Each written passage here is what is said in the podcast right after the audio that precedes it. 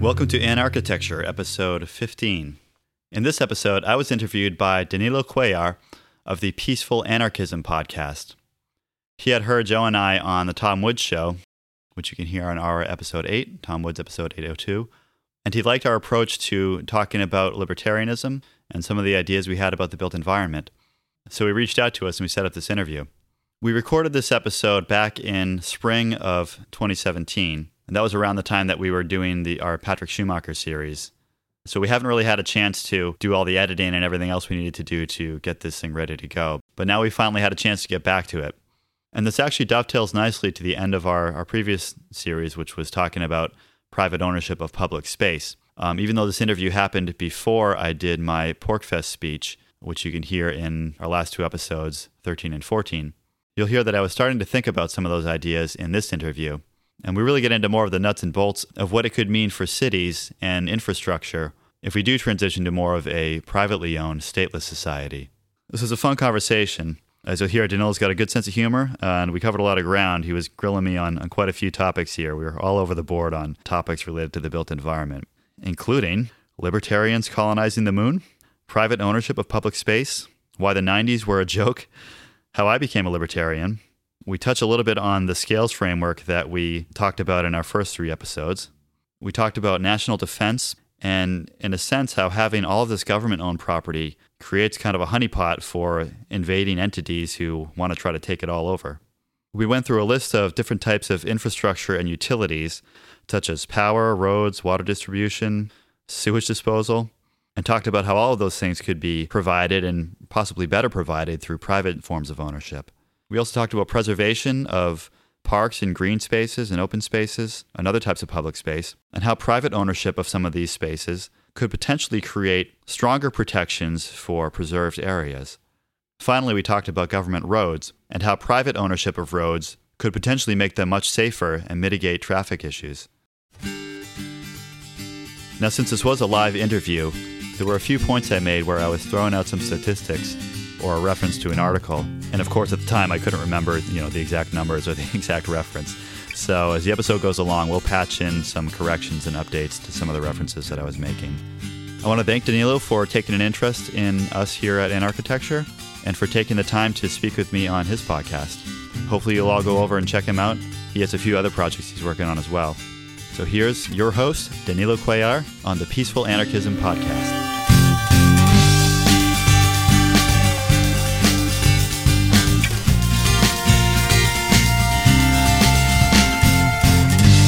Hello, everybody, and welcome to Peaceful Anarchism on the Voluntary Virtues Network on theseedsofliberty.com and theconsciousresistance.com. So, Peaceful Anarchism is covered by the BIPCOT No Gov license. This allows reuse by anyone except for governments and the agents thereof. You can find out more information for this at bipcot.org. So, today I have, I'm terribly excited to have Tim Brochu, who is coming in from Cambridge, England. He's an architect, a libertarian, and the co host and co founder of Anarchitecture podcast that he also does with his twin brother Joe, who's uh, who's doing it from Australia. So they're the uh, the the ultimate duo. Joe calls it the most the world's most antipodal podcast, meaning that we're on the opposite ends ah, of the globe from each other. I like that. I like that. Very good. yeah, it's awesome. Yeah, it requires a lot of uh, coordination for, for that collaboration. It does. Yeah, that's why it takes us so long to put an episode out. yeah, so, so don't complain. All right, don't complain. They're doing the best they can. All right. yeah, we need all the stars to align for us to get. It's like trying to land a space shuttle. You got to get that window when you can actually land right. it. Right. So just be happy when they do release one, all right? So yeah, it's a, yeah. It's a miracle of nature. So so they uh, feels like it. Their web, their website is anarchitecturepodcast.com, and you can find them on Facebook and Twitter uh, under Anarchitecture Podcast.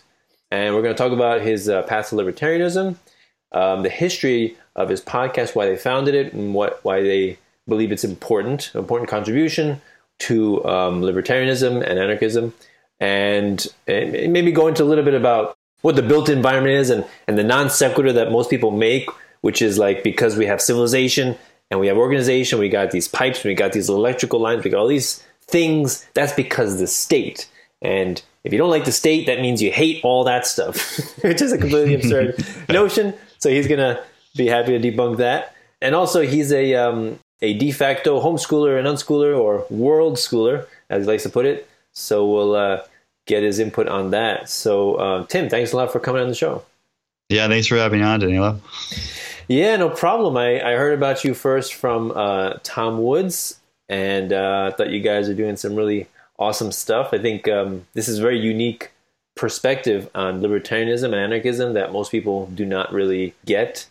I think it's just awesome that all of these, all of us, you know, content creators, we come at it from a slightly different vantage point, and we give our own personal flavor, and it just makes it so much yeah. more rounded, and um, yeah, it just adds beauty and depth to our philosophy. So uh, yeah, it's it's nice nowadays that you can have that. There's enough of a of a base audience out there who is kind of on board and, and, understands the fundamentals that we're talking about, that you can start to specialize in some of these more specialized topics, like for us, the built environment, for you, peaceful parenting, unschooling, homeschooling, all that kind of stuff. So it's nice that you know you don't have to spend every every episode explaining the non-aggression principle over again. You can you can just start with that and then work into more more specific topics. So.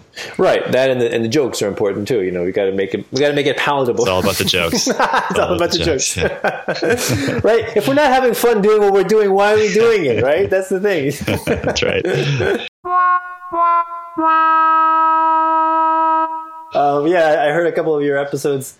Um, uh, what is it? The introduction, and then episodes one to three and uh, and you talk about um, yeah the built environment and scales and scales what do you say time and scales as, as it relates yeah, to right. we kind of the, the way we we first conceived of the podcast was those first three episodes are kind of our, our manifesto. Mm. uh, we call them our, our foundation series. And we spent the first episode talking about what the built environment is and the way that we describe that is that you can think about it in terms of different scales. So you have kind of the personal scale of your home. You have the community scale of a neighborhood you have the the scale of the city and the management that happens there. And then you have you start to think about broader kind of development patterns and broader regions and then ultimately of course the whole globe. And so you can think about the built environment from all of those perspectives. And what we want to do is to try to understand uh, how government action and government intervention has influenced the development of the built environment as it exists today and how that could change how if we move to something closer to a stateless society how would all that stuff happen? You know the age old question of who's going to build the roads and not just the roads but your public parks other public spaces public utilities. And there are a couple ways to think about that. One is there's a question of if you're starting from scratch, you know, if all the libertarians go to the moon and want to start building a society, mm. um, how does that work? How do you get that infrastructure? How do you develop that from scratch based on libertarian principles?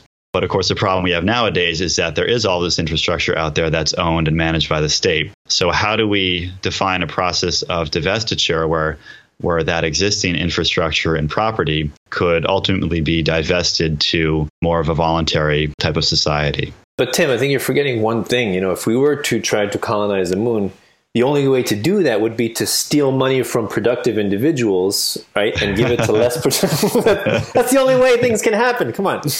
Oh, come on! You're, you're shooting down on my hopes and dreams. that was the only plan I had was to go to the moon and start over. You're just a utopian idealist. I don't, I don't know what's wrong with you. Need a really long ladder.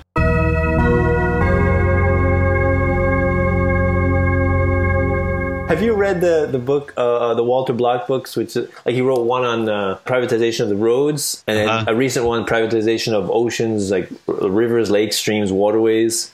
Yeah, yeah. I, I, haven't read his, his, whole books. I've listened to a, a, number of his lectures and things on, on a lot of those topics. And I, Joe, I know has, has dug a bit deeper into some of his stuff mm. on that. But yeah, he's. I don't always agree with him, but I always love seeing how he makes his arguments about some of those things. He's very thoughtful about and very creative about the way that he resolves, you know, the hard questions of libertarianism. Yeah, yeah. Uh, like I heard the um, on the Tom Woods episode when he was talking about the book about privatization of the waterways and he was basically saying that it would be much better taken care of. There would be less waste. There would be less hmm. over harvesting of fish. People have a reflexive contempt for the idea of owning things. You know, how can you own a piece of, of the water? How can you own a fish or a group of fish? Or, you know, how can you own a whale? How can you own these things? And really, that's really the best way to protect it and to secure it is when people have, you know, their own personal self-interest involved in the equation.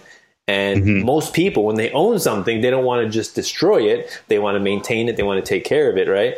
And you know, just the same thing as on land would apply with the ocean or owning a pond. You know, I, I, thought that was interesting. You know, multiple ways you can use a pond, like for recreation or for dumping. But then if you if you do use it for dumping, then it's hard to bring it. You can't really clean it up and use it for recreation. So it's got to right. be, you know, so so so uh, all these things come into play.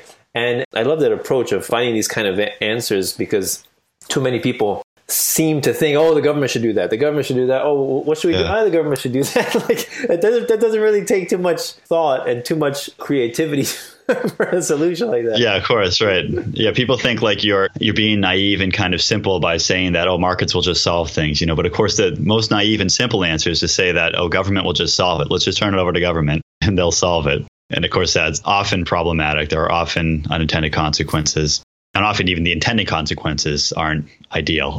right. it, it, makes winners and losers out of everybody.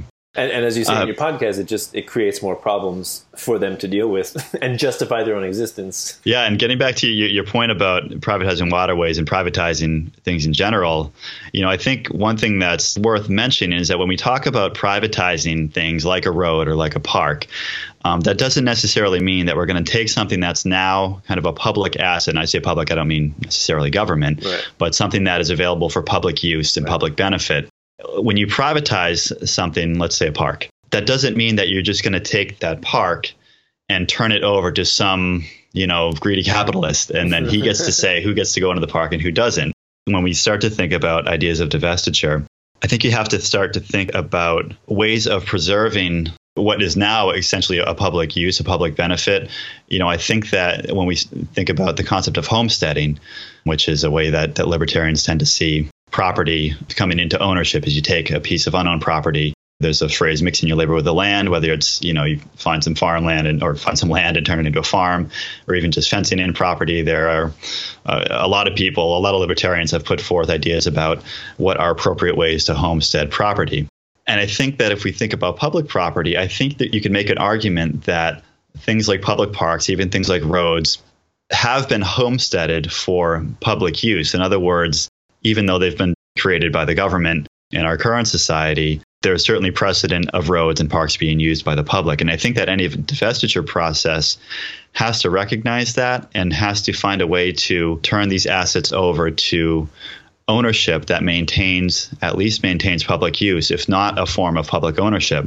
And I guess, um, and I think there are a number of ways it could happen, but I guess my idea is that you could have any number of trusts. You know, there are there are already nowadays there are land trusts. You know, for things like preserving farmland. You might have an organization that gets together and then they will buy up or have donated property that's existing farmland, and then that gets preserved in perpetuity as existing farmland. There's certainly ways that that you could create trusts or even for profit corporations that could become receivers of these assets, but those organizations might be open to essentially allow anybody to join them as an owner. And then, as an owner, they might have anybody who joins would have maybe both the benefit of, of any profits that come out of that, if it's something like a road, you know, and there's a way to, to monetize that, the owners might have might benefit from the profit of that, but they would also be responsible for the costs of it. So again, something like a road, if somebody says, "Yeah, I want to be part of that road ownership corporation," then that's fine. They get the benefits of that if, if it is profitable, but then they're also going to be responsible as an owner, just like any shareholder in any company, for the costs that are incurred by that. So it essentially becomes it takes these public assets and puts them into the marketplace of profit and loss where their value can be discovered and where they can, you know, where the more worthwhile projects, the more worthwhile infrastructure can be supported by the market could become available for for different kinds of development that might be more appropriate. Yeah, awesome, awesome. Good. So we already uh, got into the meat, let, let, me just backpedal a little bit, and sure. we'll talk about your path to libertarianism and how the podcast got started and why you guys created it. Yeah, sure. Yeah. So I, um, I guess growing up, I was uh, always kind of politically apathetic you know, I grew up in the 90s when the big issues of the day were yeah, a, stained dress and an, an ex-football player in a in a freeway chase. You know, these were like the, the, the big topics of, of the 90s, right? You know, and I even oh, like, you know, when I was in college, um, I remember like Al Gore came oh, during the 2000 presidential campaigns and, and, and, spoke at my college. And like the big issue that he was promoting was like the airline passenger bill of rights. it's like, really? This is like what I'm supposed to care about? And, you know, that combined with, I grew up on shows, watching shows like Seinfeld, The Simpsons, you know, Beavis and Butthead, where it's this kind of comedic nihilism about about the world, you know. And so I, I kind of came away from that decade as I was into college, thinking that the world wasn't something that needed to be taken seriously. That it was the world was there to be kind of laughed at and, and possibly ignored, and and you didn't have to really really pay too much attention to it. And then in, my last year of college, 9/11 happened, mm-hmm. and that was, I think, for me a, a wake up call. I wasn't, unfortunately, very directly affected by it, but I think at that point I said, okay, you know, I, I, I probably should start paying a little more attention to, to, what's happening out there in the world, especially as I was then leaving college, getting into the real world, getting a job, starting to make some money, get a, get a 401k, starting to think about investment and things like that. So I started getting a little bit interested in, in economics and finances and things like that. But I remember at first, you know, of course, there was 9 11 and then there was the U.S. invasion of Iraq. And at the time, I was, I remember watching when it first started, you know, CNN, you have like the first person view of you sitting on a tank driving through the desert. And I remember watching that and being kind of exhilarated, being like, wow, this is amazing. It's like I'm witnessing history here. You know, we haven't, I think, again, through the 90s, you, you weren't, the 90s didn't feel like you were a part of history, you know? like the, the whole decade kind of seemed like a joke to me. Um, but a, bad joke, a bad joke. but but you know now all this stuff was happening 9/11, the invasion of Iraq, where where this all felt very important, you know. And I started listening in you know maybe some right wing radio, and and I kind of bought the all the weapons of mass destruction stuff, kind of hook, line, and sinker. And I was, mm. I was at the time all for it. As you know, mm. go, go get those bastards. You know, yeah. yeah. I heard, I heard someone I think this was in college. Somebody said it, but it stuck with me that they said that our generation has had three villains or three people that we perceive as as true villains. Right?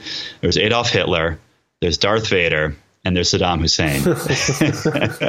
and so at this point, I was like, I was like, yeah, if I go get him, he's a bad guy, you know, go go go take care of him. Right. Um, but then, of course, that started to drag on, and, and as I started to read a little more and, beca- and educate myself a little more, I became that enthusiasm waned pretty quickly. And then I actually, I think the real catalyst for me was it was around 2003 to 2004. Um, I was working in New Hampshire at the time, which is where I grew up. And on AM radio, there was a show called Against the Grain, and the host was Gardner Goldsmith. I don't know if you know Gardner, but he does he's he's done some stuff with Brett Veinotte on, on School Sucks. Mm. Um, but for a while he had, and I think it was off and on over the years, but he had this AM radio show where he was putting out these real kind of libertarian ideas. So that was the first I was really exposed to this kind of brand of libertarianism. And I think one thing in particular that caught my attention was he was interviewing somebody about the topic of, of education. Uh, of course, he was saying, you know, we shouldn't have government schools. Government shouldn't be running the schools. All the stuff that I've kind of come around to these days. Uh, but at the time, this was, you know, kind of blew my mind. I'm like, how can you say this? Like, I understand criticizing government, but of all the things in government to criticize, like, isn't public schooling, isn't that one of the best things that government does? You know, mm. they're not hurting anybody there. Right. And so, so that really got my wheels turning. I started digging a little bit. I went online and at this time I was it was early in my career. I was had a lot of days where I'm kind of sitting at my computer working on, you know, architectural details, drawing toilet toilet room plans and things like that. and I was I was looking for I was kind of hungry for audio content. I would listen to music and stuff, but I, I started getting into more just kind of this was in the days before podcasts too. Mm-hmm. So I started digging around and find some audio content.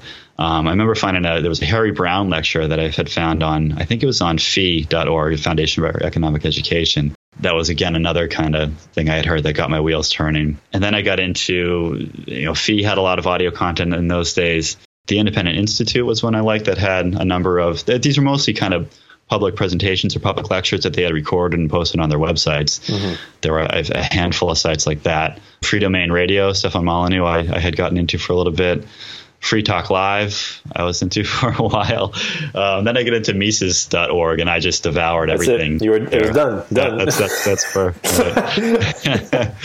so I, I, then I was you know I was sold on it at that right. point. So yeah, and the rest I guess the rest is history. Nice. And what about the the podcast? So how did that how did that get started? So well, first of all, so Joe, so I can't I I think came to these ideas before Joe did. I think he started getting more interested in these ideas around um, probably 2008, the financial crisis. I'm sure I fed him some ideas over the years, but at that point, I kind of I had, I'd done like a little write up at one point about like my take on the on the financial crisis, and I had sent it to him, and so that got him interested in some of these ideas about Austrian economics and and libertarianism in general. And he was, I think he was a bit, he had like read a, a, bunch of Ayn Rand stuff back in the day. So he was somewhat, I don't know if he's a big Ayn Rand fan, but, but he, he had at least had that kind of priming, you know, for these kind of libertarian ideas. So I think that probably had something to do with it. But this was also around the time of the first Ron Paul campaign. So, mm. so there was a lot of excitement at that time around libertarian ideas in general. And I think that's where he really started to get into it a bit so the, the way this the podcast started so joe actually lives in australia now. He moved out there oh a number of years ago um, and, and has started his family there. His wife is australian. She's originally from australia. And they had been living in the states for a little while. And then because of job opportunities and, and other reasons um, decided to move back there where her family is. And now they have kids and he's got a job over there and they're pretty well settled. So it looks like looks cool. like he's there. There to stay at least for a little while and so we were, I had started really getting into, into a handful of podcasts at the time and thought that with our, our background, we talked about this beforehand, but Joe and I have in the past done a lot of kind of audio stuff. We've done, we had a band in high school and, and into college. We did some recording, did some sound recording with that. So we had that kind of skill set to put together the kind of audio production that you need to do for a podcast. And so it seemed like a natural project for us to take on that, that it's something that we could do while we are living so far apart to keep connected. I don't I don't know if we mentioned it, but we're actually identical twin brothers. so we were we were very close growing up. We always had something we were we were working on growing up. So this seemed like a good way for us to kind of reconnect and keep these conversations going, and especially to dig into these ideas of libertarianism that we had both become interested in. Awesome, awesome. Yeah, for for me, I just go real quick. My um, you know, I, I didn't really care about politics at all growing up. I was completely indifferent and I actually voted for Obama in 2008. Um, not because I cared about Obama, but because my mother's a Democrat and I, and she yeah. wanted me to vote. So I said, "Who should I vote for?" She's like, "Obama." So I said, "Okay, I'll vote for Obama." but after that, I really got into it, and and uh, you know, Creatures from Jekyll Island, Stefan Molyneux, uh. Larken Rose. You know, reading a bunch of books, listening to podcasts, LewRockwell.com, and uh, and yeah. so yeah, and, and actually with me, um, my wife actually cr- takes a lot of credit because she says that she introduced me to a Stefan Molyneux video on on spanking corporal punishment, mm. and and that's what got me going down the rabbit hole with him and checking out his other videos. Uh, she's yeah, like, without yeah. me, you wouldn't be any, you wouldn't know any stuff. so she takes all the credit. Doesn't matter how much I write, how many videos I do, how many interviews I do. Without me. so, yeah, it's it's hard, it's rough, uh, but um, but yeah, that's uh, that, that's really awesome story. Um, yeah, I love I love hearing everybody's unique journey. You know, it's just it's just yeah, amazing. Yeah. Uh, and Ron Paul did so much in terms of transitioning people to becoming anarchists and voluntarists because and even even though you know he he was a politician, mm-hmm. but he kind of I think later in an interview he kind of said, you know, yeah, anarchism is cool. You know, it's uh, yeah, know, just yeah. as long as you don't hurt anybody, you know, you're not initiating force. it's awesome, you know. Um, yeah, yeah. Right? He was. Uh, I mean, I don't know how he was able to be as successful as he was as a politician for as long as he was. He was right. kind of the the exception that proved the rule. You know that yeah. that there can be you know got a good principled politicians out there. Uh, you know, he he was the one that kind of showed that that's actually possible. But right. he's of course the only one. Yeah, yeah, yeah. And I think a lot of people are saying that Trump is the next Ron Paul, like he's the next, you know, guy to try to shrink government. But I don't oh, know. I don't know. I that's don't uh, know. that's uh, yeah. that's Some a, big shoes. That's a crapshoot there. Yeah, yeah you're no, you're uh, hooking your cart to that horse. I wouldn't I wouldn't put much hope in that. But uh, but yeah, yeah please, yeah. please um, yeah, get into maybe a little bit. We were talking about you know the idea of privatize. Well, you know, first of all, I just want to say that when I heard what you guys the way you guys uh, did the scales model of how we live, you know, you know, mm-hmm. your room and then your your property and then your the neighborhood, you know, and, and I was explaining that. I was so excited, like thinking about them, like that's cool. I never I never thought of it like that. I mean, I mean, I guess it's obvious, but I just never thought of it like that. And I told my wife, and she was, mm. I'm, I'm telling you, she was unimpressed. Yeah.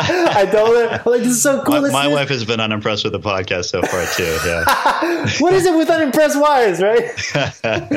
I keep telling her, honey, you're not our, our targeted demographic here. I know, I know, and, and I was telling you, this is so cool. You can look at it through scales of time and scales of the built environment, and there's all these different layers. And she's like, I, I know that. I know it's obvious. I know. Like, It is. It is. Yeah, we, we said that. I think at the front, we're like, look at some of the stuff. Yeah, of course. Like we know what a house is. Like we don't need to explain this to you. But but then from there we go on to explain more.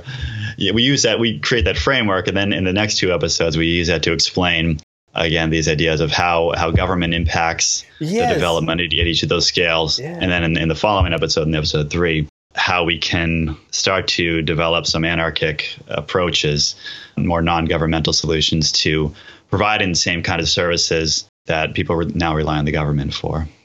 Yeah, yeah. Like, like what fascinated me about it is how you were saying there's different levels of conflict at each stage, right? The, the Mm-hmm. conflict that you would have at your property level is different from the conflict you would have in the neighborhood level, as the city Right. level, and the metropolis level. You know, there's different levels of conflict. I thought that was fascinating, Hmm. and, and how the state involves itself in each level, and how you can how we can find private solutions. Like, you know, if your neighbors, like you, you, I think you mentioned on one one of the podcasts that if your neighbor is being too loud, or there's a house party, you know, you can call the cops Right. or you can just go over there and talk to them like a decent Right. human being and come to an agreement you know like like there, are, there are non-violent ways to solve these problems without invoking you know the law enforcement uh, attack dogs Right, right. Yeah, and I think one of the one point we made related to that was that you t- what you tend to see is that at these smaller scales of you know dealing with your neighbors, most people their first well, I don't know so much.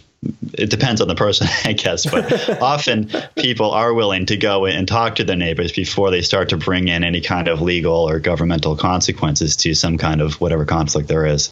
But as you start to go up that ladder to you know to the scale of a city, or certainly you know a region or a nation the government response becomes kind of their immediate response right? It's that their their first question is well what's government doing about this you know? Whereas if you're just talking about some conflict with your neighbor that's not going to be your first that's not the way that people interact on a normal basis. But when you start to group people together into these territorial monopolies of of governments then um, it kind of pits everybody against each other. And I think people start to just look towards that that kind of parent figure of the government to solve all of their all of their issues rather than trying to explore ways to to resolve them without that intervention. have you read that book um, the market for liberty by linda and morris tannehill Um, I uh, I- listened to I don't remember if I finished it, but I had listened to a, um, a good chunk of it at one point. Uh, the the audio recording. I think Ian from Free Talk Live had done a a, Yeah, uh, I yeah that this was years ago, but when I back when I used to listen to those guys a lot, he had done a uh, an audio recording of it. and I'd listened to. Um, I might have listened to the whole thing. I don't remember, but it was it was some time ago. But Yeah, yeah, I- but I- yeah, they get into some of the. It's really this kind of tactical approach to okay, so how do we actually how does it actually work in this kind of Mm. society? How do we actually do these things? Yeah. Yeah, like like I, I've read a lot of books in my life, and there's very few books I've read more than once, and Uh-huh. um, you know because it has to be a really really good book for me to read it more than once, right? Yeah. And but the Market for Liberty was one of those books. I'm like, I I, I got to read this again, and it, it, yeah, it's it's really an amazing book, wrote, written in the 70s, I think. Um, yeah, yeah, it was very early on the you know what's what's now become this kind of movement of Right. anarchism, libertarianism, you know, anarcho-capitalism. It was it was really kind of forward-looking. Yeah. Um, you know, I, they, I don't think they got everything right, but it was really kind of creative in the way that they started thinking through some of these problems. Yeah, yeah, really, really amazing. You know, speculation as to how a stateless Yeah. society could um, do, you know, national defense. Like, like what you said, when people think of on the scale of the the region, the geographical region of like, you know, North mm-hmm. America, you know, first thing would come to mind would be like, what about national defense? How are you going to defend? How is the free Right. market going to do national defense? And and in that book, they kind of mentioned a little bit, you know, and, and, and you know, it's the thing that I always tell people is that your solution at the geographical level, it has to make sense if you reduce it down to the individual level. Because if, Yeah. if it doesn't, then you're just, you're not solving any problems, most likely making more problems. So, Right. you know, if you're saying our excuse for taxation is because we need national defense, but you know, you you and I think this is an Ayn Rand quote, which is, um, you know, the small, smallest minority is the individual. So if you if you don't advocate for individual rights, you can't advocate. You're not advocating for minority rights at all, mm-hmm. at all, something mm-hmm. like that. So that to me, that applies to national defense, in that you know, if it's like, you know, are you really saying we need to steal from people to defend other people from us from other people like that doesn't make sense. Doesn't matter how big it is you know? So um yeah so I, I thought that was really yeah i mean the the I, I think the cheap shot comment you can make there well is that you know if we don't have a nation then we don't need to have national defense. You know if you're in, in some sense kind of grouping people together into a nation a state whatever it puts a target on you right then mm-hmm. then all of a sudden and especially in a democratic nation if everybody's working off of the pretense that the people, you know, the citizens are controlling the government, then in order to change that government, if, if I'm an attacking nation or you know, attacking agent, you would think that, or you would think that they might think that it should be fair game to attack the citizenry because, after all, citizenry is in charge of the government, right? And to some extent, I, I think that's, I don't want to say it's true, but I think that there's a problem with saying that we're all in this democratic society where we choose our leaders and the leaders act according to our will. But then saying that, well, if people are attacking us because of some action that the government is doing, you know, that they shouldn't attack civilians. you know? mm. But but it, it's and uh, this isn't. I don't think this is coming out quite right. It sounds like I'm, I'm blaming the victim here, you know, blaming the civilians.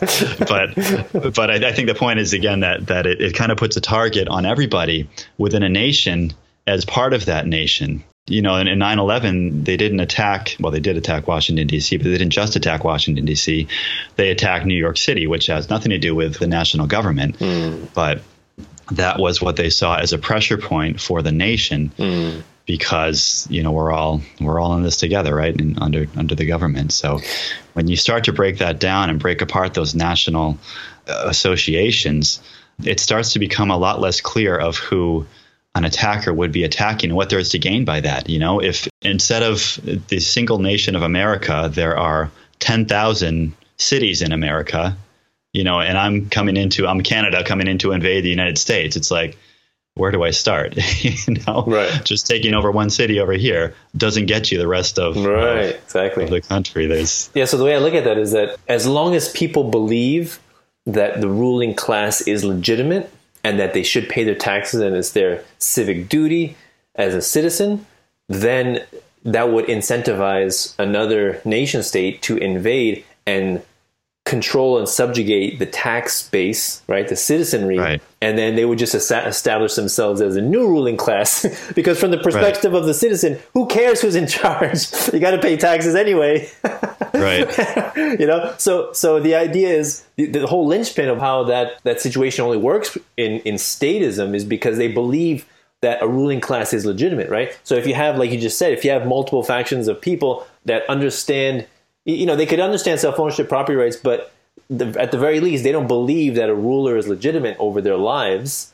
Then how are you going to subjugate them? because they're never going to believe you're legitimate. you right. Know? It's right. like, I mean, I, the way I look at that is like how unsuccessful the most powerful military in the world, the U.S. military, has been in the Middle East, which you would think is like a backward, you know, desert, you know, uh, people, and and they haven't really been able to win you know, the, right. there, has been so much retaliation, you know, and, and it's kind of like guerrilla warfare, right? So they right. haven't conceded, even well, though we're the most kind of, powerful. That's kind of the right. That's kind of the, the, the inverse of what I I guess what I just said is that there's no target over there. You know, there's no. Right. There's nothing to take over that then right. that and not and again you know the U.S. of course they don't take over you know we're going to liberate people but but there's there's no um, Take, take this democracy. I, guess there's less of a built-in power structure there that can be gained by someone invading. Right. And you know, I think whereas in the U.S. you have the federal government, you have state and local governments, and if someone were to come in and take that over, or you know, some people might even say that Trump has just done this, right?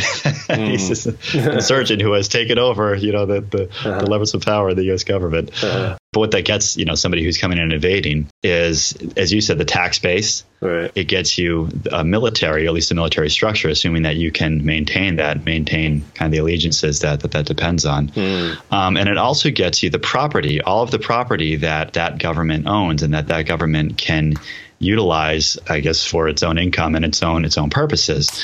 I read somewhere recently that in the United States, I, I forget the numbers, but at least over 50% of the landmass of the of the United States is owned by governments, you know, mm. state, local, and, mm. and federal.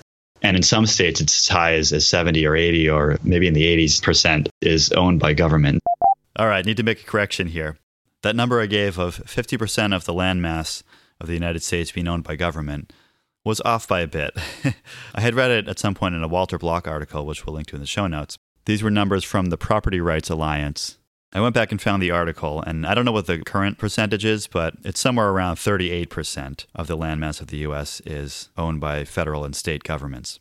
Now, as I understand it, that doesn't include local governments, and I'm also not sure if that includes roads and rights of way. So it's possible that that number, if you're including federal, state, and local, um, as well as all the roadways, who knows, maybe that's pushing somewhere closer to 50%. And I should say that most of that land that the federal and state governments own is in western states. So this is like Yellowstone Park and some of these big protected areas in the western parts of the country. You can go online and find maps of this, and we'll, maybe we'll pull one into the show notes. But it is true that in some states that number is as high as 80 or 90 percent. So there's this this huge amount of, of property out there that becomes part of the, the basis of government's power. And not just government's power, but but becomes kind of a honeypot for anybody who would want to come in and invade and, and take over the country. and so I think that that's that kind of ties into what we're talking about. That if you can start to divest some of that property and start to find ways to privatize that and make it available on more of a voluntary basis, then for one thing, it, it reduces that basis of power for government, and it also it also makes government less necessary, right? Because now government doesn't have to maintain all the roads and all the parks. Mm you know, if even for something like a um, a minarchist, you know, who says, well, government should defend us and should run courts and make laws, you know, mm. it's fine.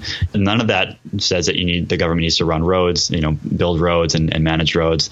None of that says that government needs to build schools and manage schools. So I think that looking at the built environment as a piece that can be taken away from government is logical. And in fact, that can happen even before you get to some kind of fully realized stateless society. You know, there's, there's no reason why parts of the built environment can't start being privatized today. And in some places, you know, they are, that, that does happen. So, so please go into a little bit of the idea, you know, that I get confronted with by some Democrats and socialists, which is like, you know, because we have power lines and pipes in the ground, right? To receive water or take away your sewage. You know, we have all this infrastructure and organization, but if you advocate for a stateless society or, or voluntary society, you're against that. you're against structure, you're against organization. And can you go into a little bit of, of how yeah. you see, like, how would there be competing water companies or competing electrical companies? Like, would we have, right. would our roads be, you know, would there be more power lines would there be right. more pipes? Like, how, how would you see that? Yeah. So let's start with power lines. That, that's probably easy. I think an analogy there is something like cable lines, right? I mean, cable lines are provided by by private companies. Um, if you want broadband coming into your house, um, when I was in Boston, we had there were two or three companies that could come and provide cable service to your house, and we actually had two lines coming into our house from the telephone poles out you know out, out in front of the house. There were two separate cable lines that came to my house, and every once in a while, depending on the, the deal that was offered, we would switch over from the companies were Comcast and RCN. So we would switch back and forth between the two, and someone would come out to the house and unscrew the one wire and screw in the other wire, and, and that was it. So there, you look at that, and it's it's pretty obvious how a private company can build this infrastructure and not only w- will they build the infrastructure, but they're begging people to bring the wires to their house, yeah. you know, to plug them in because that's how, and they don't, and it costs nothing or make, you know, there might be some nominal um, setup fee, hookup fee, 100 bucks or whatever uh, to get somebody out to the house to set it up. But they want to get their lines out to as many people as possible because that's how they, how they build their business.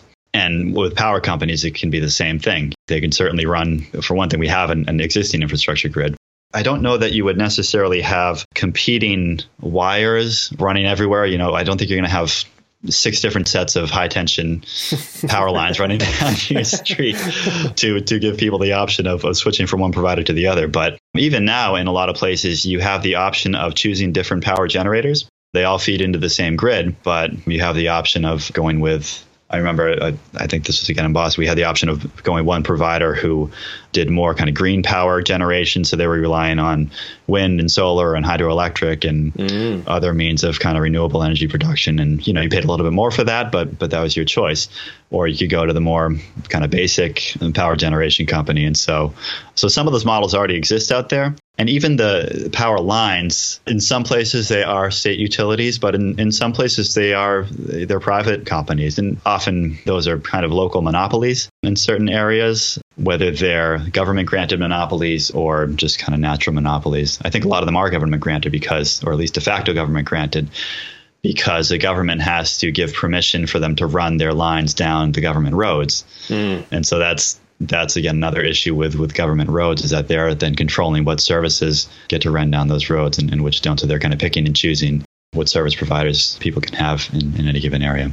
But so again, I think it's possible to think about ways that you can have privatization and competition. And it's possible, again, to have privatization without competition. It's not ideal, but there are situations like a local um, electricity grid or like um, even a local road network that it might make sense for that to be essentially monopoly organization within that area. It doesn't have to be, but I would imagine that that would be something that would probably develop in, in some areas that I don't think you would necessarily be going from one street to the next to the next to the next, and they're all different road ownership companies. I think that's possible, but but I think it's more likely that you would have kind of road management ownership companies that would take over kind of an area of or system of streets um, and manage them together. I think that's going to be the most efficient way for the streets to be maintained. So that's that's a bit of kind of electricity and roads, things like water. It's interesting. Actually, um, we were talking beforehand that I, I, recently bought a new house, and in the the small town that we moved to, we have the, the the sewer is run by the town, but the water is kind of a separate entity. There's a, a water district that serves actually I think a couple towns in the area.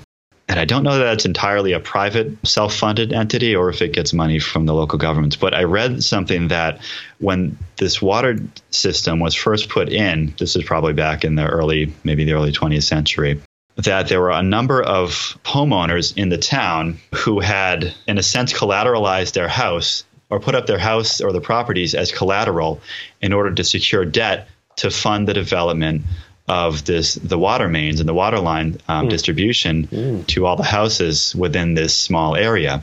And as that system grew, they started extending the pipes out, of course, to to more more distant areas within the town and, and beyond. But there's actually a different the people who had those original properties pay a different rate for their water, even to today, hmm. than the people outside of wherever that circle was drawn. You know, the people who had who had contributed to the original system wow. because they they set this thing up where they kind of got grandfathered in because they took the risk up front. They got lower water rates, I guess, in perpetuity. So there there are interesting ways like that to think about how how these things can get funded and built in the first place and how they can be owned. You know, that organization, I, I assume, is some kind of trust or corporation. It's non-governmental. I, to my knowledge, it's non-governmental and it's it's a group of people who just manage this. They have a board of trustees, and they get together and make decisions about how the system should be expanded or, or maintained or managed. And so, I think there are models out there for non-governmental development of of utilities. Have you heard of the book by uh, Christopher Chase Rachels' "A Spontaneous Order"? I don't the, think so. It's a, a, spontaneous order, the capitalist case for a stateless society, okay. and um, yeah, he really he goes into all different aspects of a, how a state, I guess kind of like Market for Liberty, you know, all different aspects of a stateless society and how it might work according to libertarianism, property rights and things like that. And really fascinating talking about roads and talking about, yeah, the waterways a little bit, talking about court systems and pretty cool arbitration. You kind of reminded me of that. And also, um, you know, when you, you were talking about monopolies, I think a lot of people have this knee jerk reflexive disgust when they hear the word monopoly right? Mm-hmm. Um, because you know they, from their government school history class, they you know you think of the oil trust and the steel trust, right? Of of the early 20th century, and the government went in there and broke up those monopolies, and you know we mm. live we live happily ever after. and, right. and, I think what's important to realize is that um, a natural monopoly could occur if a business is so successful at producing their product at such a low price and such a high quality as to outcompete everyone else.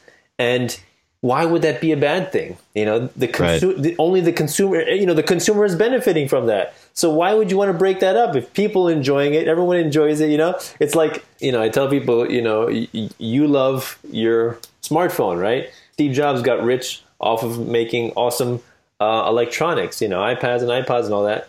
And you know, does that make him an evil person? No, he provided immense value and he benefited the lives of millions of people so yeah, you know, I, don't know if that's a monopoly. I mean, I guess he does have some competition from Microsoft, but but um, but yeah. So so I, have really come to um, to realize that the word monopoly is it's not really the the essence of evil of what we're really trying trying to convey. It's more you know, is it a forced state sanctioned monopoly, right? As decreed by the ultimate monopoly on violence, which is the state. That's mm-hmm. to me, that's the ultimate question right? Because right. if it's a monopoly, like you said, in a small town, let's say you know there's a there's one I don't know power company, and you can say it's kind of a monopoly. But again, they can't force the, the people living there to fund them through taxation and punish them if they don't pay.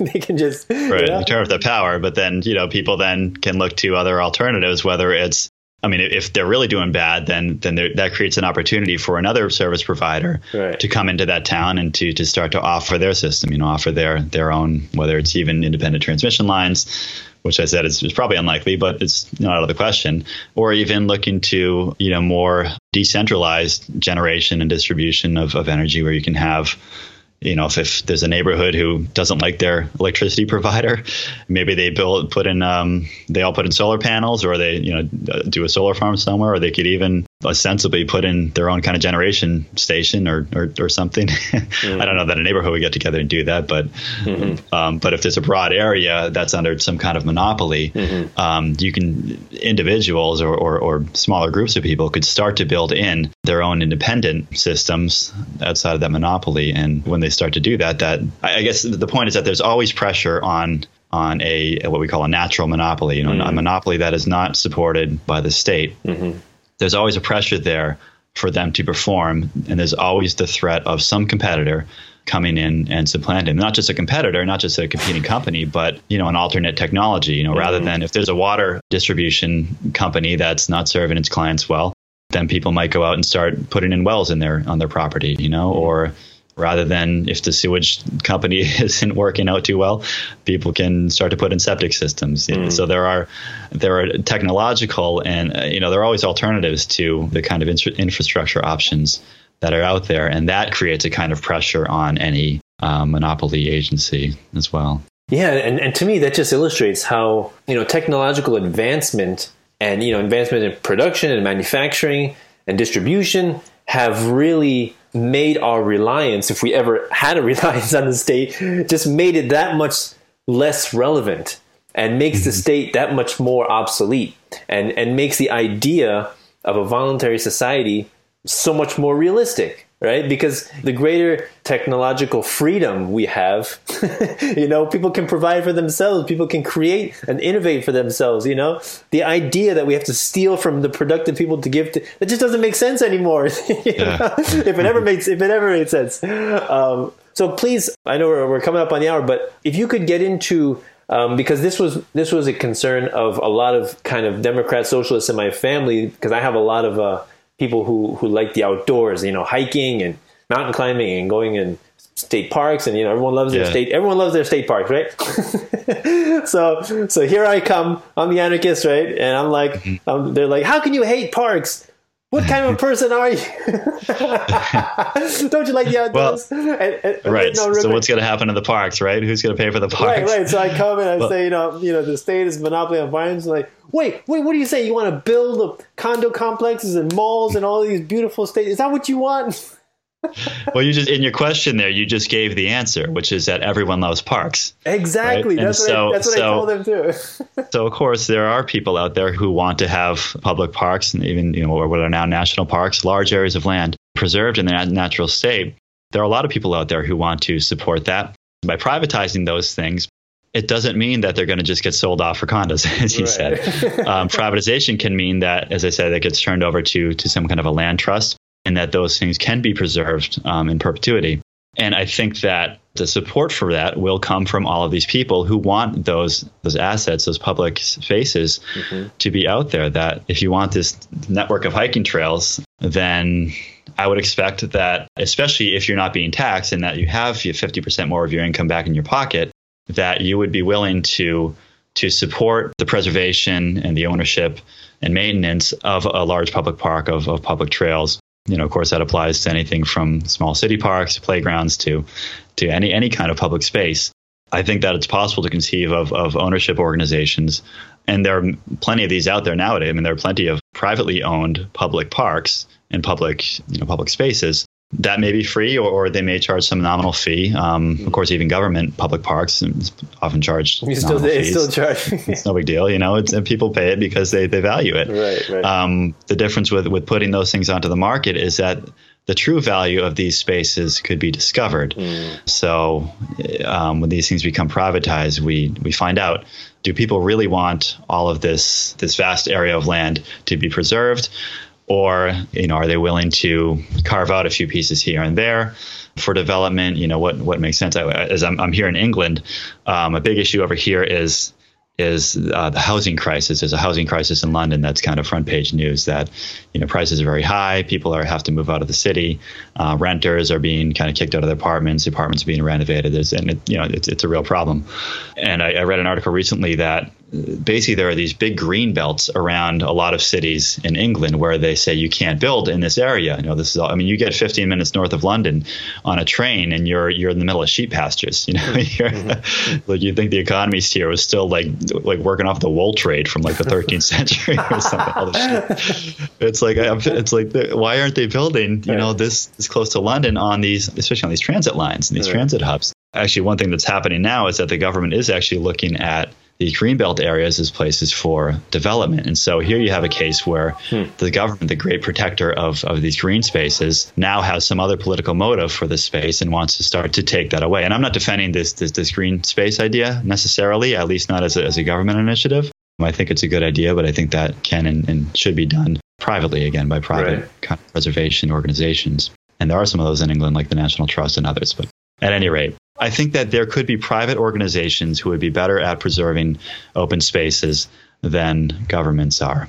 All it takes in government is to get somebody into power who has a different, you know, motive for mm-hmm. this area of land, whatever it is, and that everything changes on a dime. You know, they can turn that over for development, and not only that, but if it's government land, then they control who that land goes to, and they might take it out of public use. They might take mm-hmm. that and give it to a private developer. Mm-hmm. Whereas if it's if it's a private organization that has you know established deed covenants um, for the land and finds ways of protecting that land, it's going to be a lot harder for that organization who is invested in the use of that land as, as public use to turn that over to private use. Private yeah, development. awesome, awesome.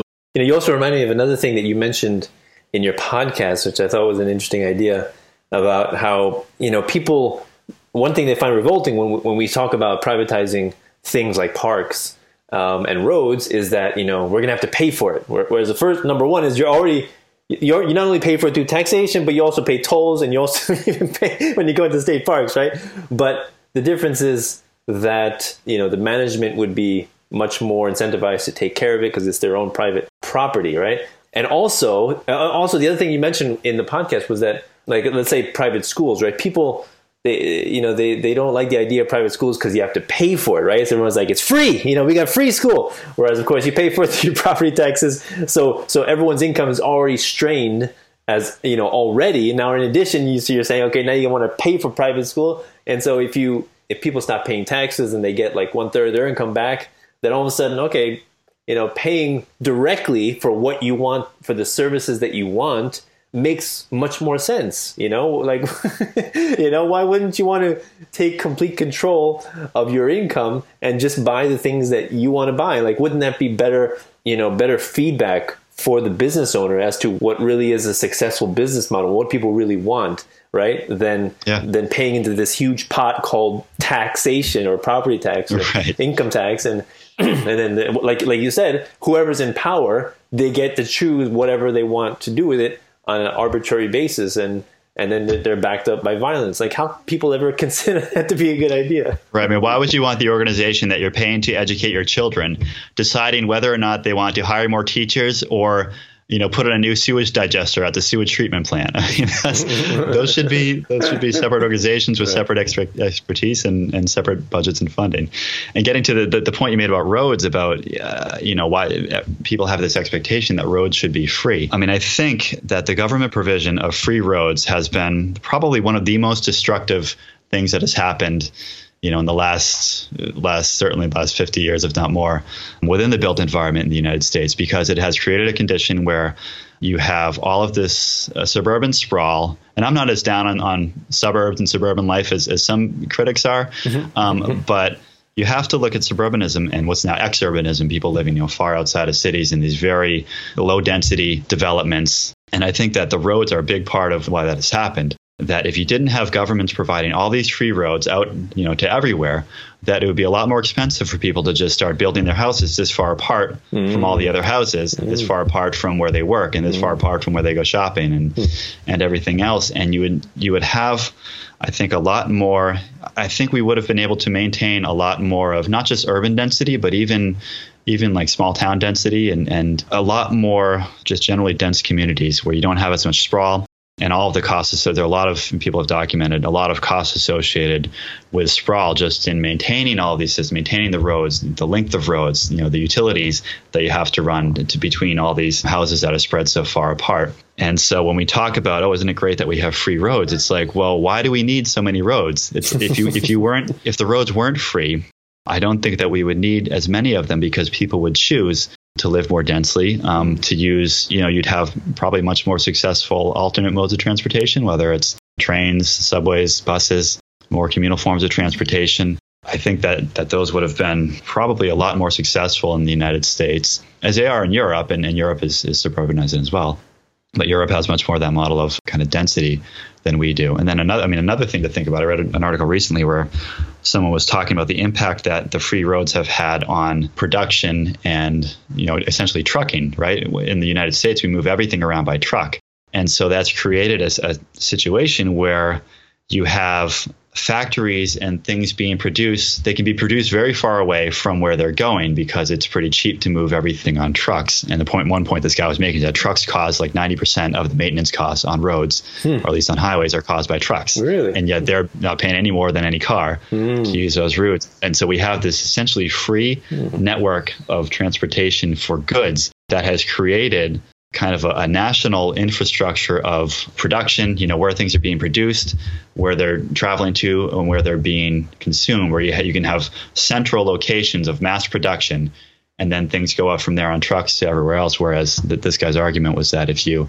I have to look, maybe I'll, I'll, send you a link if I can find the article again. Yeah. But but if you um, if the roads weren't free, if, if you had more dense development, um, we probably would have in the United States developed much more localized uh, modes of, of production with more local transportation rather than big central hubs of production that get uh, distributed through the free road systems out to all the, the cities and suburbs. So I think when, when people talk about, you know, worry about the roads, uh, you know, that we just wouldn't have roads being built, I, I think, you know, well, maybe that's a good thing.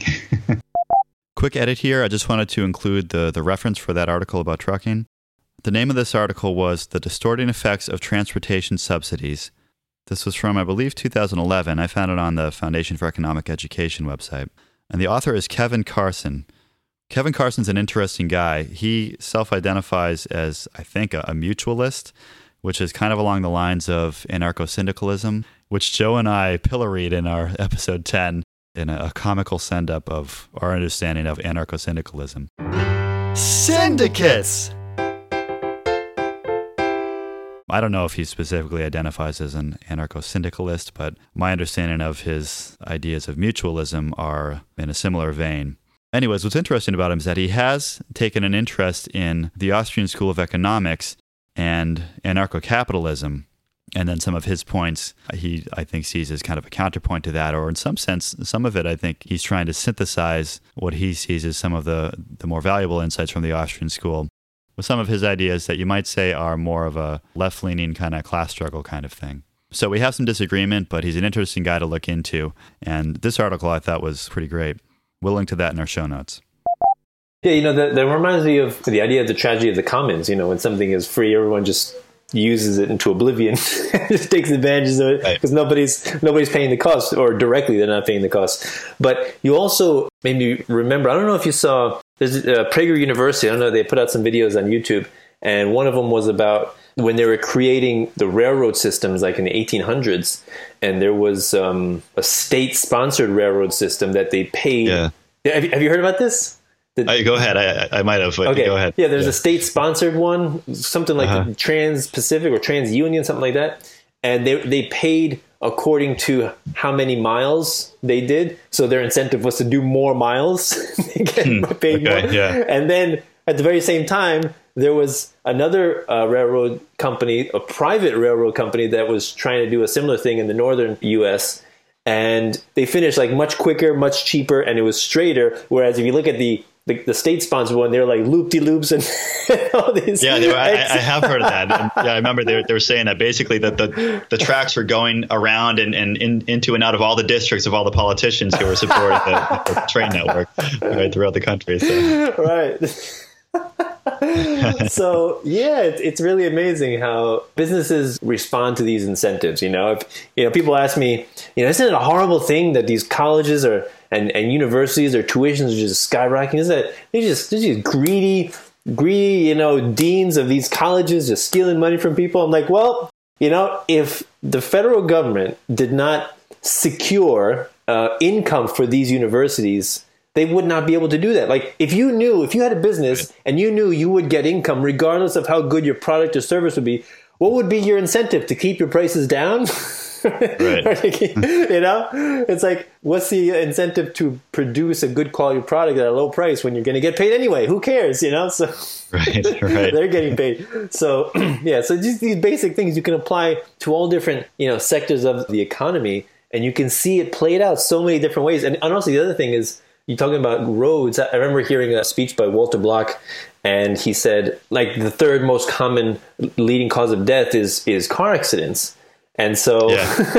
something like 40,000 40, people a year are killed in, in auto accidents in the United States. Yeah, yeah. I mean, and, and how much of that is related to, you know, like, um, you know, traffic lights and how, you know, how, how does that, like, I think the most common rear end, uh, rear end collisions occur around traffic lights or or people who you know the, the, the, yellow light and then they don't know if there's a cop so they slam on the brakes. Oh yeah. Yeah.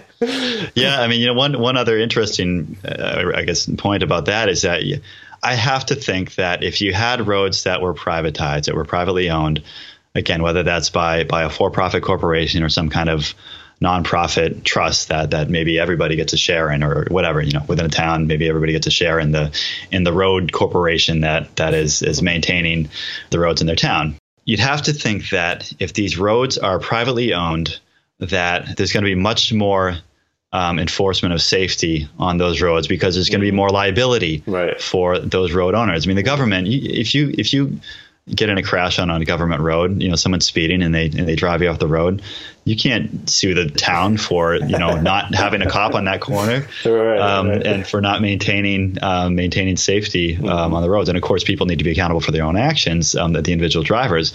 But I have to imagine that with private ownerships of road, that you're going to have much more involved safety measures here in, in, in, England, where I am now, they have speed cameras everywhere. I mean, on, on the highways, and they hide them. I, I we, were walking through this neighborhood, and there was, we literally saw a speed camera hidden in like a birdhouse up on a tree. I mean, they're, they're, and and honestly, and I know a lot of ter- excuse me, a lot of libertarians have problems with things like speed cameras and, and red light cameras, and, and I understand those problems. Mm-hmm. Um, but I think there are ways to make those work, and I think it makes a lot more sense to have cameras all over the place, you know, checking people's speed and not just not just giving people tickets. I mean, that, that does become, I guess, a means of funding the road in some sense. Yeah. But making people know, okay, look at you're going to go the speed on this road, or they're going to be. I mean, now nowadays people drive, you know, you drive do you ever drive less than 10 mi- miles over the, the speed limit? I mean, you know, everybody knows that you can drive up to nine miles over the speed limit right. and you're never going to get pulled over, even if you see a cop. And most of the time, you don't even see a cop.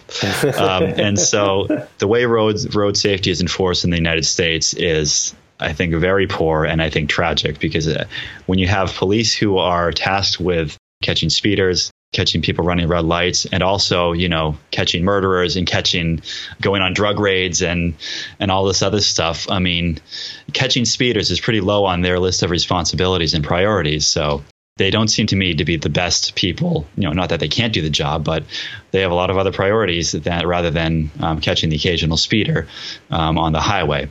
I think that with private ownership of roads there would be a lot more incentives to increase uh, safety measures on the roads that could really have an impact on those 40,000 deaths that happen every year.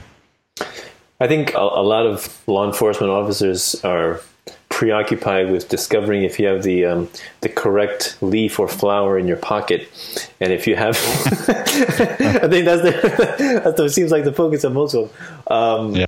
But so many things to discuss, and uh, I mean, awesome conversation. yeah, yeah, it's fun. You know, I, I haven't. Uh, delved into these topics with with many other people because you guys you know you guys have such a unique perspective on it. So uh, yeah, so that's really awesome. But please, can you reiterate uh, the ways that people can find you if they want to follow your work? Sure. Our podcast is on iTunes and Stitcher, and I'm sure whatever other podcatchers are out there. Mm-hmm. Joe's got that, got that all set up and, and humming along. So um, you should be able to find us on whatever whatever podcast app you're using. Just search for Anarchitecture Podcast. Our website is www.anarchitecturepodcast.com. So that's all one word, anarchitecturepodcast.com. Um, on Facebook, I think it's Anarchitecture Podcast. On Twitter, it's Anarchitecture P, so Anarchitecture in the letter P. And I think if you Google Anarchitecture, I think we, we are now just recently on the, the front page of Google for the word Anarchitecture. So that's probably the easiest way to, to start. But obviously on our website, you can find all our social media and, and podcast links and find out how to subscribe to the podcast. And I should say that we do, you know, the podcast is our main focus, but we do occasionally write some blog posts and put up some memes and things like that and you know have a little fun with it. We're pretty we're fairly active on twitter. Not every day but but we usually find a few articles um, here and there to put up on twitter that are um, kind of go towards these topics of, of kind of libertarian approaches to development of the built environment. Awesome. And uh, and one thing i like to ask my guests before we go is what is your favorite quote of all time my favorite quote of all time you know, I uh, um, when I'm, I'm, thinking about libertarianism, one I often come back to. I took three years of Latin in high school, mm-hmm. and I feel like I need to I need to use that somehow. so it's I, I, think my favorite is the Ludwig von Mises, von Mises quote, which is "Tu ne cede malis." Hold on, I got I got to look at the rest of it, but it's um it's essentially like do not give in to evil, but proceed ever more more boldly against it but it sounds better in Latin. I like the Latin version of it. All right, well, look, look up the Latin version and send it to me. I'll put it. yeah, I'll put that in the description. Um, right. Oh yeah, and one thing actually before we go, I wanted to ask if you can expound on this a little bit. I thought this was fascinating. In the um, I think it was episode three, you guys talked made the um, analogy to the ant colony, and, oh, yeah. and how as that relates to anarchism, because most people look at that society or that organization uh, uh, uh, you know colony and they say oh that's a perfect example of central planning because yeah. look there's a queen and there's workers and there's drones and the, everyone has their job everyone knows their place so it's kind of hierarchical so isn't that isn't that a, a, a good justification for the hierarchy in our political structure so so how would you rectify that. yeah, that was a, that was a um, an introduction that Joe had written for our I think it was episode three, he called it ant architecture. I, I loved it. and, and the uh, yeah, the concept was he set up that premise that this is the way people think these ant colonies work. But the reality is that each of these ants is kind of doing their own thing. They're they're going out, they're finding food, they're coming back, and they're leaving pheromones and you know, these pheromone trails and things for other ants to find and then go and find the food or whatever they're looking for. Um, and so it's this system of communication between all the individual ants that allows them to do what they do. And in fact, the, the queen ant doesn't know anything that's happening outside of the, the nest or the ant hill or whatever you call it. Yeah. You know, she just, as Joe said, she just sits there and, and spews out larvae all day long. Yeah. Yeah. so she's actually powerless. Yeah. Whereas the workers are the ones going out and are able to, I guess, for them, discover value in the world and bring that back and support the rest of the colony kind of independently. And there's, it's just as parallel to I guess the, the kind of Hayekian idea of self-organization of society and and the price structure and how how in, in, economics, you know, how in the economy, you have prices being communicated hmm. through the system right. of, of economic production by individual actors. It's not like there's somebody, at least in, in a free market, there's, there's not somebody at the top of the chain who's dictating what all the prices will be, and that's what the prices what the prices are. The prices that people that consumers are willing to pay for something, that information gets fed back to the producers of those final goods, and that gets fed back to the producers of the raw materials for all those goods. And there's this, this coordination that just happens between all of these individual interactions rather than having some kind of overarching control of it. So that was that was kind of the analogy that Joe was making in that piece. And then of course he extended that to the built environment and saying that a similar thing often happens in the built environment where you have all these ind- individual and independent projects that are being built based on entrepreneurial proposals or entrepreneurial solutions but of course, they need to respond to and react to the infrastructure that's around them. And then they, in turn, inform that infrastructure and how that gets developed in the future. Yeah, it's really fascinating. I, I love that. And, and, um, and also, he mentioned how the, the jobs or the roles of the workers was not rigid. Like, it's depending on if there's an outside attacker, they all defend, or yeah. if or if some of the workers in, in, that were doing something maybe they die for some reason then uh, some other workers would change their roles to fill in for that as needed so it was right. really flexible and fluid right and adaptable right. and and how that like you said it, it, it's analogous to the idea of spontaneous order you know there is no central planner no central authority that's dictating what should happen and yet things get done and they flourish, right. and that's an amazing thing, and that's just awesome. Yeah, yeah. And and the and the economy works exactly the same way, and and you know the amount of political intervention occurring in the economy through regulations, through taxation, through laws, you, it's kind of proportional to the amount of destruction it, that occurs hmm. to that beautiful system, that lattice work of harmony. right. So yeah, beautiful. I love it. and also, I, th- I think also beehives probably could be similarly analogous, right? Be, yeah, I'm sure. I'm sure. Right. Yeah. So yeah. awesome, awesome stuff. Uh, Tim, you know what? I can go on and on with you, but yeah, that's um, fun. Yeah. So maybe we'll have you back on if you you know do some awesome stuff. We'll um, we'll have you back on for another interview. I think you got some great information to convey.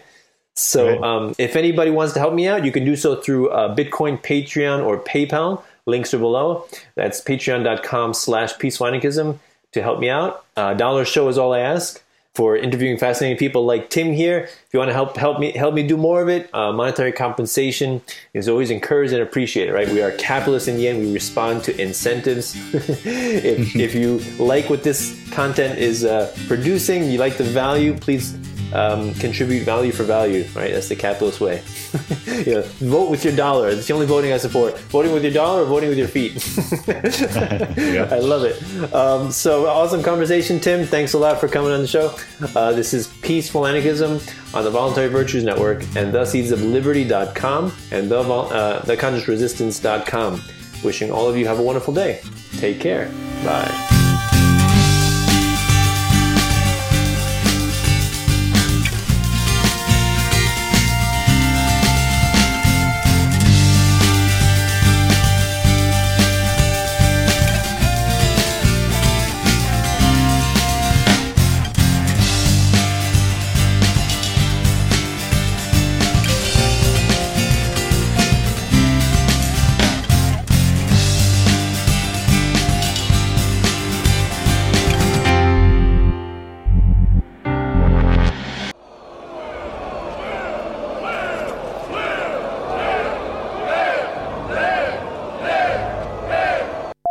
Interrupt your regularly scheduled Easter egg for a couple of important announcements.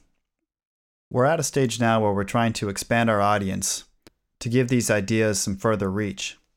And while we admittedly don't have a ton of episodes in the can, given our various logistical and time constraints, we tend to aim for quality over quantity, and we hope that that comes through in the final product.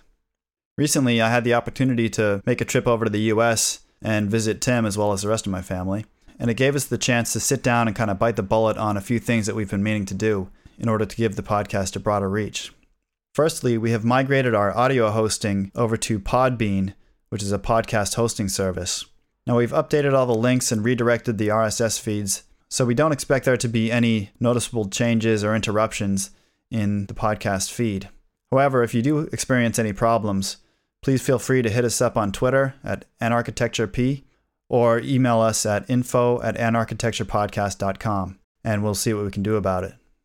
And if you use the Podbean app to listen to other podcasts, then if you search for Anarchitecture on there, I think you should find us pretty quickly. And again, there's no real change to the feed, whether or not you subscribe through our webpage or directly on Podbean, it's the same feed. One nice feature of the Podbean feed, in comparison to what we had previously, is that it displays a lot more detail in the show notes.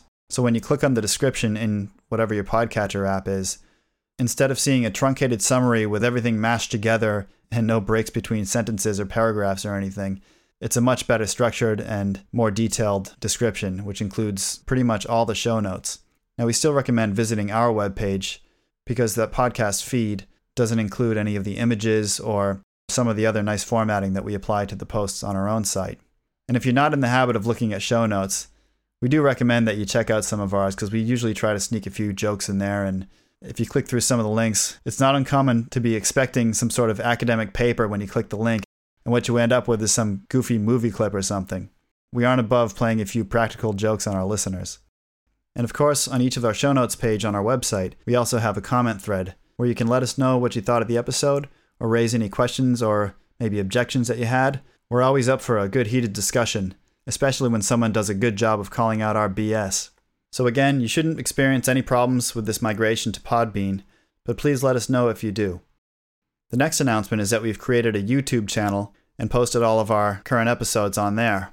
Now, we don't want to get anyone too excited because we're not actually posting video of us recording the podcast or anything like that. I mean, if that were the case, you got to remember that we usually record these things when it's sort of 10 p.m. for me and 6 a.m. for Tim, so neither of us are really looking our best at those times of day.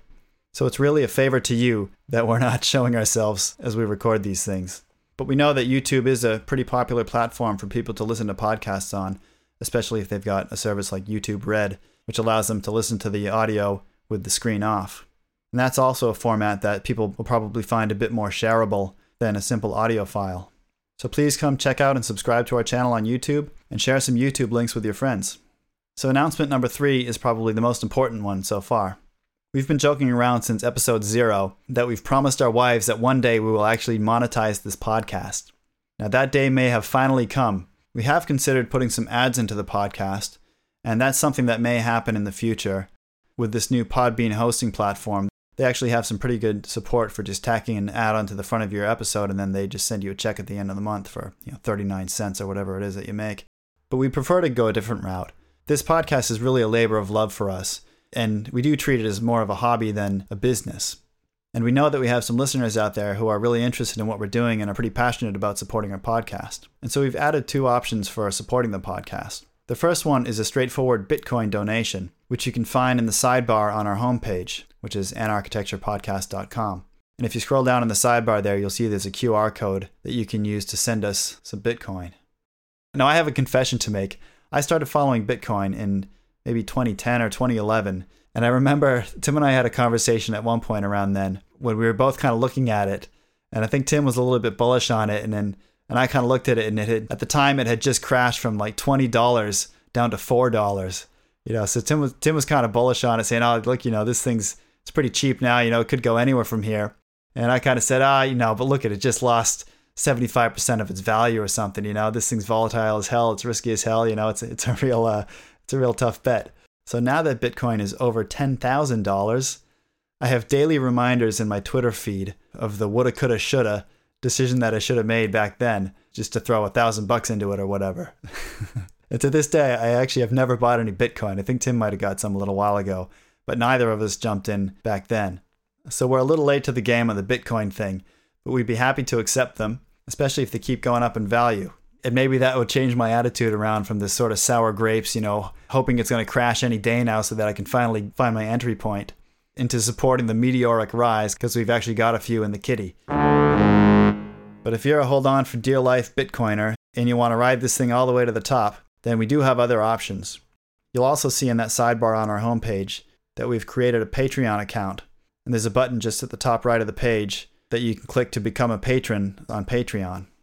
Now, the way that we've set up the Patreon is that we request donations on a per episode basis rather than a recurring monthly charge or anything like that. because let's face it, it's not like we're putting out an episode every month.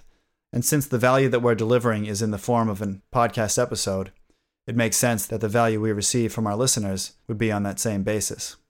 Now, we haven't really worked out any incentives yet or goals as to what we're trying to achieve on Patreon or, or any bonuses that we'll give away to Patreon subscribers. For the moment, we just wanted to get something up there where people could pledge some support to help us cover some of the expenses of hosting the podcast. And with the small number of episodes that we actually release in a given year, at this stage, we don't really want to put anything behind a paywall and make it Patreon supporters only or something like that. Because the topics that we cover are ones that we really want to get out to the broad audience to spread this message as far as we can. But if you do choose to be sort of an early adopter and support us in the near term, then obviously we would extend any bonuses that we offer to our existing supporters as well as any new ones. And if you do become a supporter, then please feel free to contact us with any suggestions for the kind of bonus or incentive that you might like to see. Maybe this could be something like a private Ask Me Anything session for our supporters. I won't go so far as to offer free architectural services from Tim at this point, but we'll see how his business goes, and you never know, he might get desperate for a few case studies. And likewise, don't ask me to do your engineering homework for you, but you never know, I might get desperate too. Now, another benefit of this pay by episode model is that once we do have a good number of patrons supporting us, it gives us an incentive to spend more time producing the podcast and putting out more episodes. As we've discussed before, our main constraint with producing this podcast is really the time that we can commit to it, since we both have a pretty full basket of both work and family responsibilities that keep us pretty busy. So, if you want to help us to get more episodes out there, we would really appreciate any support that you can give.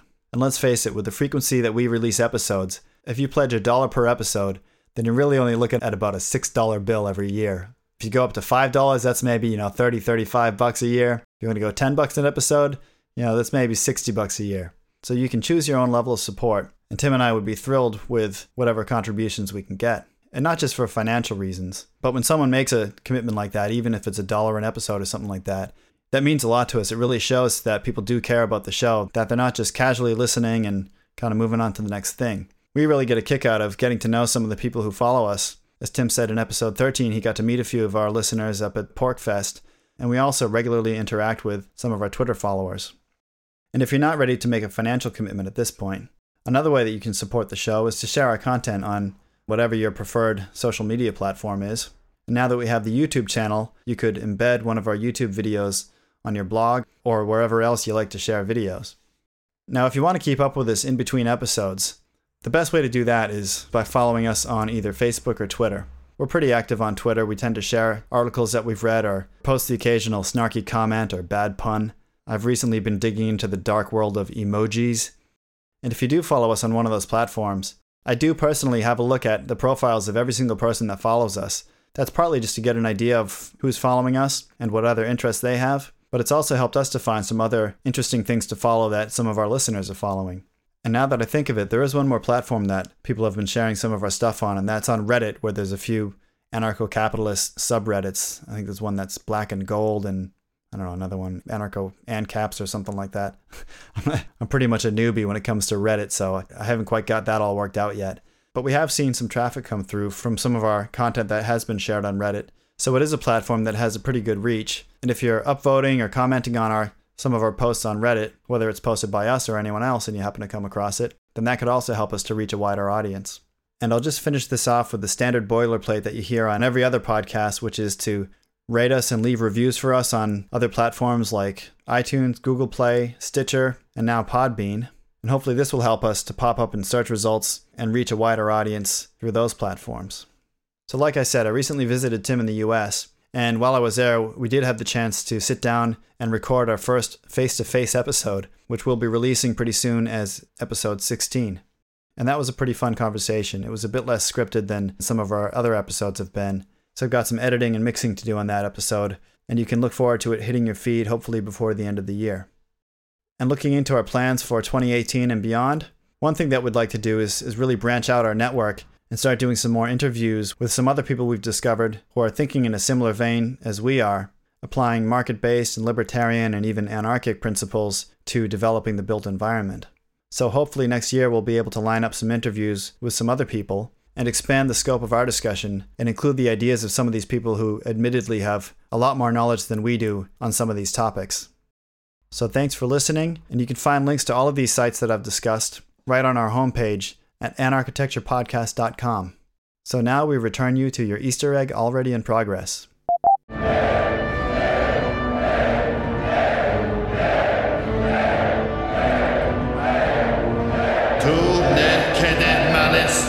Ne cede